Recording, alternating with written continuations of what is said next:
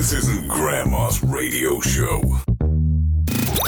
We talk about slobber-knocking fights, ground and pound, rear-naked jokes. Plug your ears if you don't want to hear it. It's coming up next, another brand new episode of Sucka Radio. This is MMA fight music producer Mikey Ruckus, and you are listening to another edition of Sucka Radio with your host, Jeremy Brand. Be sure to catch all your mixed martial arts news and interviews and updates at www.mmasucka.com. Welcome back, folks, to another edition of Sucka Radio here on MMASucka.com. I'm your host, as always, Jeremy Brand, and I have one guest lined up for the show today. UFC light heavyweight Misha Cirkunov. He's a Canadian. He stepped inside the octagon in the very first fight of the night. This past Saturday night at UFC Fight Night 74, he got her done in impressive fashion in just under one round's time against Daniel Jolly. He knocked him out. What a great performance for Misha Cirkunov, and I will chat with him a little later on. It is fight week for Bellator this week. Friday night, Melvin Guillard steps in against Brandon Gertz at Bellator 141 from Temecula, California. Also on the card, Patricio Freire against Sa Awad, as well as Justin Wren makes his return to the cage in almost, I have no idea how long actually, but he returns from the Congo. He's been doing a ton of media this week, and he will take on Josh Burns. Marloes Coenen takes on Arlene Blencowe on this fight card as well. It's a great one this Friday night, Bellator 141 live on Spike TV. So without further ado, let's get right into... Sometimes these things happen in MMA. For the week of August 22nd through 28th, here we go, here you have it. This past weekend's UFC Fight Night 74 main event ended in a bit of awkward fashion. Max Holloway got the victory, but it was due to a torn esophagus by Charles Oliveira. He was forced to call it quits in the very first round. Two fighters retired this week after being victorious at UFC Fight Night 74. Frankie Perez announced his retirement in his post-fight speech, and on UFC Tonight, it was announced that Canadian Jordan Meehan was hanging up the gloves as well. Alexis Davis will be out of action until sometime in 2016, but not due to injury, instead because she's pregnant. So congratulations to her and her husband. WSOF exec Ali Abdelaziz told MMA Fighting's Ariel Helwani earlier this week that Melvin Guillard is a world champ tapper and he sucks. Yes, he was a former WSOF employee, so Ali Abdelaziz knows him fairly well. Chad Mendes versus Frankie Edgar is set for the main event of the Tough 22 finale in December. Finally, Alistair Overeem versus Junior Dos Santos has been announced. This one has been a long time coming. It is the co-main event at UFC on Fox 17. TMZ spoke with both Misha Tate and Chris Cyborg, and they both believe they have been screwed by the UFC because Holly Holm will get the next crack at Ronda's belt. Now, in an interview on the Joe Rogan Experience, UFC Vice President of Health and Performance, Jeff Novitzky, the same guy that took Belko down, said that UFC fighters must deal location at all times or they will face consequences. This is crazy. Talk about some sort of CIA stuff going on here. Let's get right into fight announcements. Thiago Alves versus Benson Henderson is official for UFC Fight Night Korea. And Mirko Krokop also says he's on that card. He's fighting against Anthony Hamilton. Stefan Struve versus Jared Rochald is set for UFC 193. Joe Proctor versus Magomed Mustav added to UFC 194. Nate Diaz finally gets back inside the octagon against Michael Johnson in a pivotal lightweight match at UFC on Fox 17. And finally, Brandon Vera returns to the ONE Championship cage to take on Chai Lewis Perry at ONE Championship 35. That does it for this edition of Sometimes These Things Happen in MMA. Now sit back, relax, and listen to my interview with UFC light heavyweight Misha Cirkunov.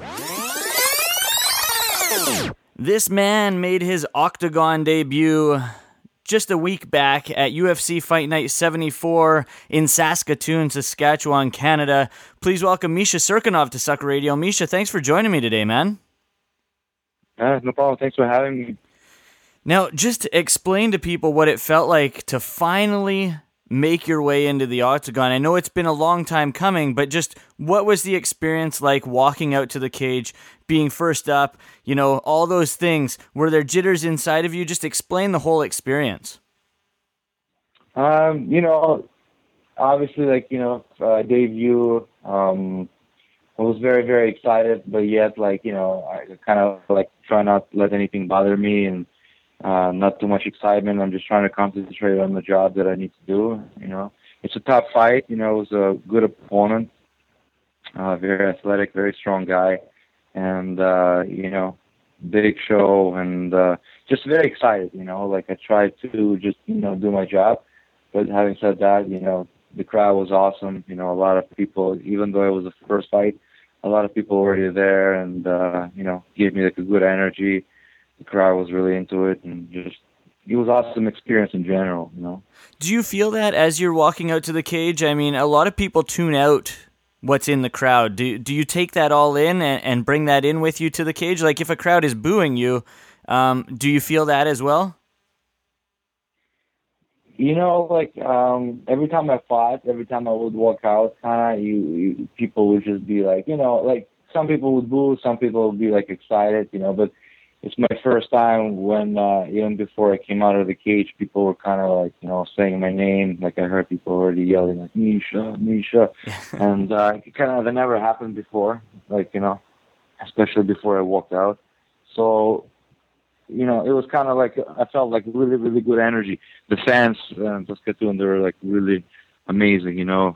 It was, like, the first fight, and they were already really, really into the fight, you know. They really wanted to kind of see a good scrap already. So I don't know. I felt like a good energy first time before the fight. Usually, like, I just zone out and stuff, but the fans were awesome. I couldn't kind of, like, avoid, like, you know, not hearing, like, them cheering my name, and I got really into it. It was awesome. Speaking of zoning out, I mean, I know you spoke with media after the fight, and you said, yeah, it was awesome to be not only win my Octagon debut, but be the first person to win in Saskatoon, Saskatchewan in a UFC fight. So that's pretty big as well. Speaking of being in the zone, like, when you win a fight, especially at this caliber, how long does it really take to sink in? Like, did it sink in initially after you had won, or is it something that a couple days after the fact you're like, oh my God, I just won a UFC fight? Yeah, you know, it's one of those things, like, for example, like, before the fight, you know, I was thinking, okay, like, if I win, you know, like, I always jump in a cage. I'm always kind of, like, really excited, and I was just, like, trying to tell myself, oh, you know, if you win, just, like, don't jump in a cage and just, you know, just do an interview, but I couldn't control it, you know, like, after you win, because it's a fight, you know, it's really tough, and after that, it's just such a big relief, and I couldn't really control myself. I was just so happy. I just wanted to jump in the cage and kind of be like, yeah, you know, all this work, all this hard work kind of, like, you know, paid off, and here it is, it's the finish line, and you already won, and you're just, like, realizing the moment as you kind of, like, celebrating, and it's hard not to celebrate, you know. What was it like the days after? I mean, the fanfare must have been great. Your friends and family and whatnot. Your phone must have erupted. Yeah, you know, it's the first time when you know, after the fight, I kind of felt like a real kind of social media wave, and just, you know, a lot of people, like, tuned into this fight, especially, you know, because it's, like, a big show, and it was easy to access to watch the fight, so a lot of people seen it, and a lot of people been, like, messaging me, like, congratulating. Even, like, some of my mom's friends, you know, they were, like, messaging me, which is, it's cool, you know, it's, like, it's awesome. Like, I've experienced that before, but not on this kind of level. It was definitely a lot more than usual. Yeah, for sure. Now, before we speak about the fight itself, just talk us through the progression getting to this point, because I know yourself, your manager, Pat Wilson, as well as a lot of the other Canadian media and fans and whatnot have been pushing to get you inside the octagon. I mean, it's been a long time coming. Just talk about the progression there. Like, how did this come about that you finally got the call to get inside the octagon?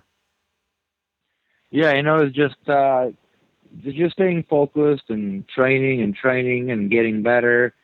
And, working on one day at a time and concentrating at one opponent at a time.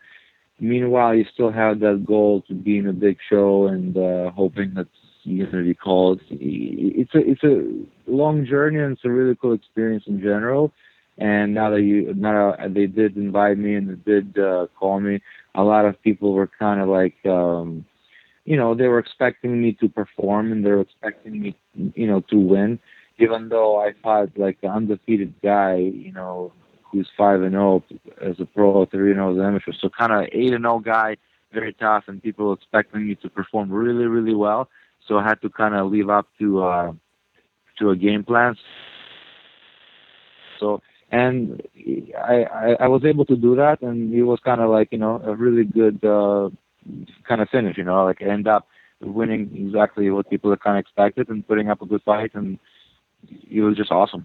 Do you think that the fact that you've been as active as you have this year, I mean, you've had 2 fights prior to this UFC debut, it's pretty much your most active year since very early in your career. Did that make a difference when it came to getting noticed by the UFC? Yeah, I think so. UFC, they just want to see you kind of like being active in general. And, that's exactly what they want to see. They want to see me beat one of the veterans, and then I was able to defend the title on top of that after beating the veteran, and kind of like put up a good streak going. This is my 5th fight in a row, kind of like where I ended, and in the first round too. So that all that helps, because all those things add up, and finally I'm in a big show and. I was able to live up to the hype, and it was just a really good weekend, So you defeated Daniel Jolly, who was a late replacement for Sean O'Connell. A lot of people thought O'Connell was definitely a tougher test for you. Would you agree with this, and did it change up your game plan at all when you found out that Jolly was stepping in for him? Sean O'Connell, he definitely has more fights. And every fight, it's really hard to say, oh, this guy's tougher than this guy, because reality is they never fought.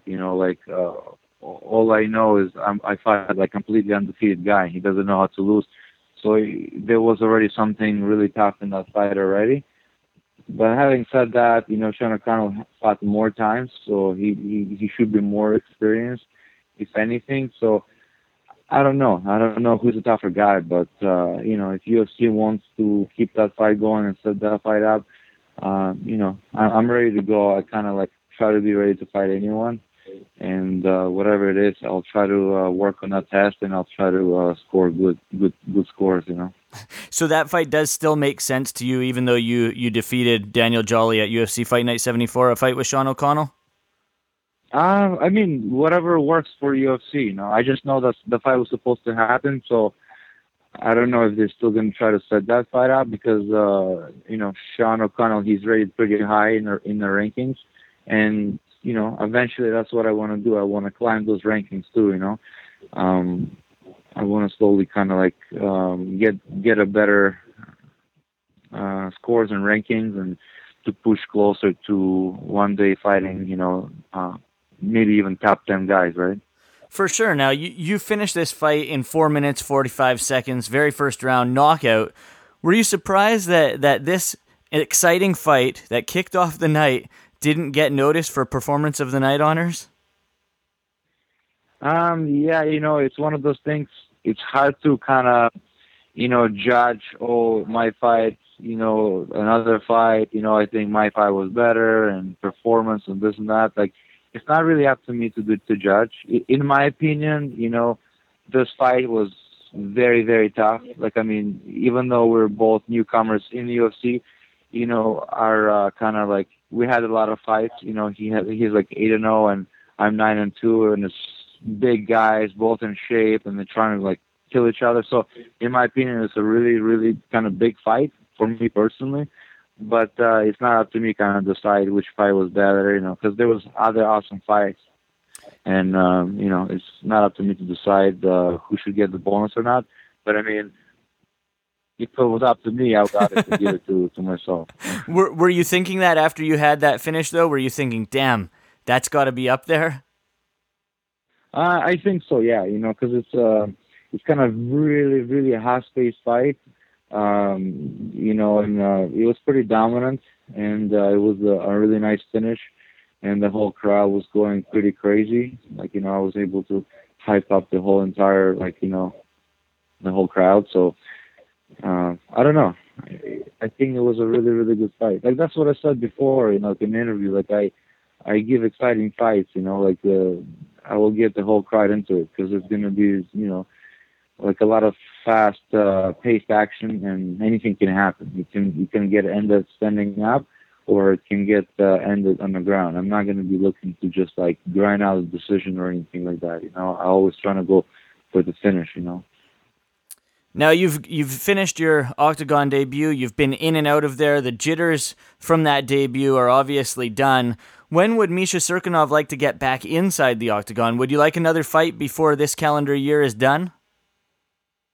Yeah, that's, you know, one of those things I was kind of, even before the fight, I was looking at different, how many times the fighters and the new fighters, how many times they fight and all that. And I just thought, you know, this year was so good. And, you know, I already finished my third fight, and they were all in the first round. And, there was like a UFC veteran, and I fought for the belt, I fought for the title, defended the title. So it was kind of really packed and exciting year, and I thought, you know, I already have three in, and it'd be nice maybe to have another fight in December, sometime like December 12th or something like that this year. And that'll be four fights this year, and that'll be like my busiest year. And that was just, you know, very productive year, and might as well get the momentum going. So I was hoping to compete and perform and show another exciting fight for everybody, maybe sometime this December, you know.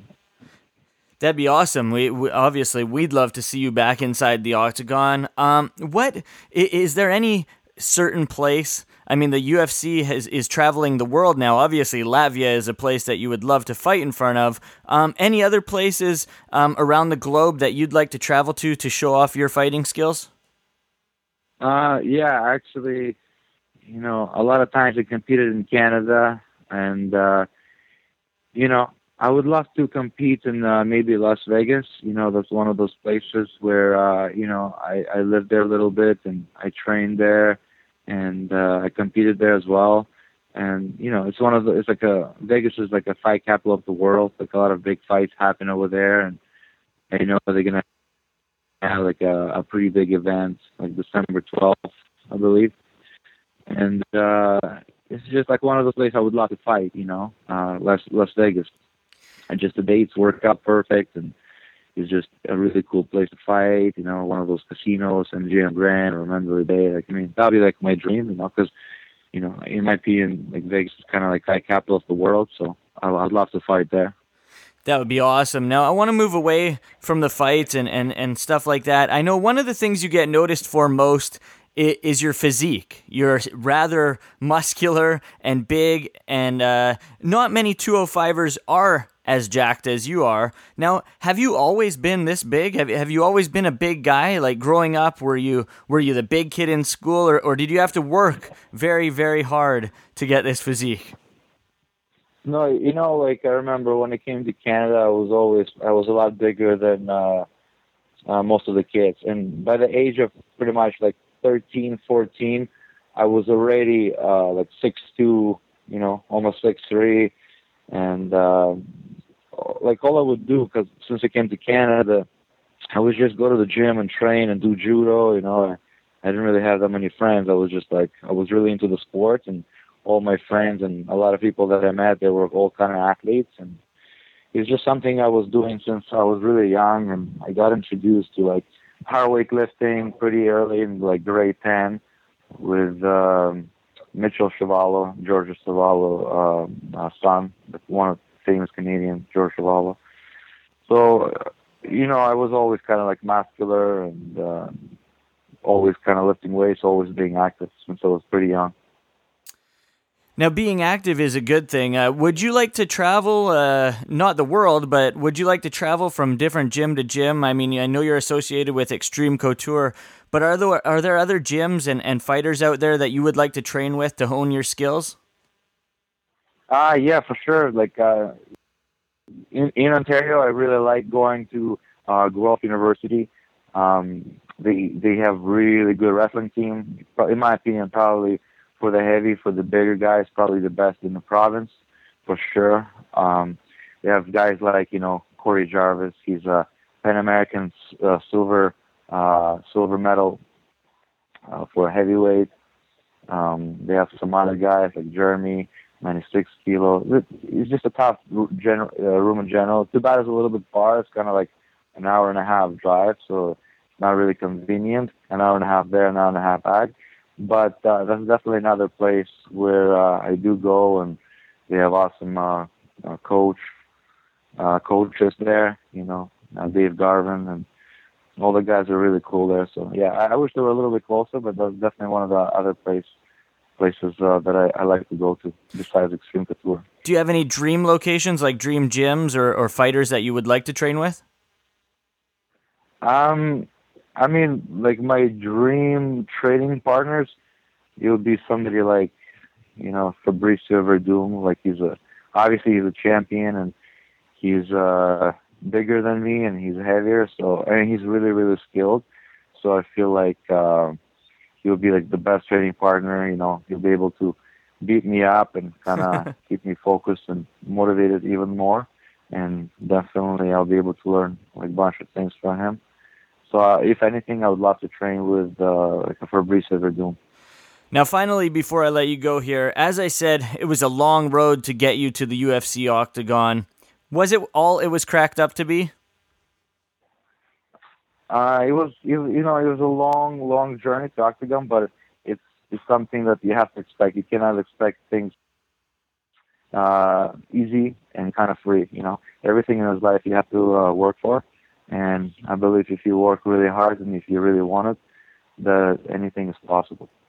He is Misha Cirkunov. He defeated Daniel Jolly at UFC Fight Night 74. He hopes to get back in the octagon later this year. Misha, just let people know where they can get a hold of you in the social media universe. You know, people can check. I'm working on my Instagram a lot more. It's Misha C911, and also on a Twitter at Misha_Cirkunov.